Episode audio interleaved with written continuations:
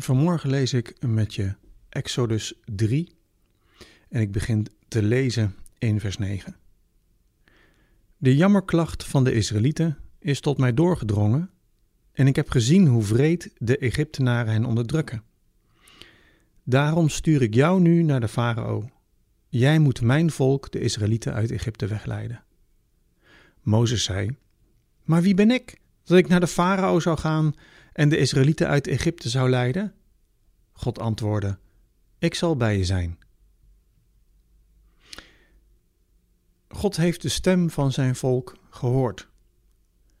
Maar dan als een ijskoud bad komt de zin: Daarom stuur ik jou. Als een soort keiharde rechtse komt die boodschap bij Mozes aan. Wat? Ik? Het ging toch over wat u hebt gehoord? Het ging er toch over wat u gaat doen? Het is toch uw voornemen? Wat is het mooi dat God zijn volk in Egypte niet is vergeten? Wat is het prachtig dat God besluit dat het tijd is om hen te bevrijden? Maar wat een enorme tegenvaller dat Mozes hierin de hoofdrol moet gaan spelen. En zijn eerste reactie is dan ook: Wie ben ik?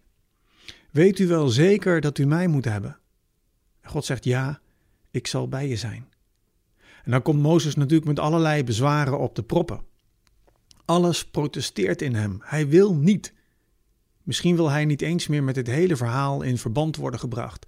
Na 40 jaar zit hij goed waar hij zit.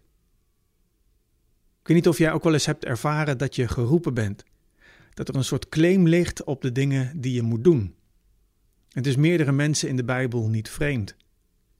De profeten hadden er, ja, misschien een beetje vreemd gezegd, ook vaak last van. Jeremia roept dat hij te jong is. Jezaja vindt zich te zondig. En na zijn roeping zit Ezekiel een week verdoofd bij te komen. Elia wil dood na een intens optreden. En Jona, die prachtige kerel, die rent gewoon keihard weg. Je merkt dat het vaak niet van harte gaat.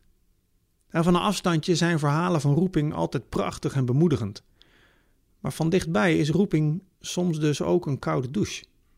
Een worsteling. Een grote vraag, een stap in het onbekende. In onze ogen zijn dit natuurlijk wel geloofshelden. Mensen waar we naar opkijken. Misschien ken je ook wel mensen om je heen waar je tegenop kijkt.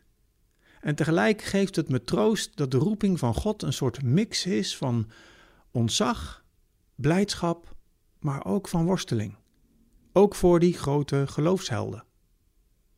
Jezus volgen legt ook een claim op je leven, een claim waardoor je anders leert kijken en anders leert doen. En die dus ook wat van je vraagt. Geroepen worden door God vraagt dat je met zijn ogen naar mensen om je heen kijkt. Met de ogen van het koninkrijk leert kijken. Waarvoor ben jij geroepen vandaag?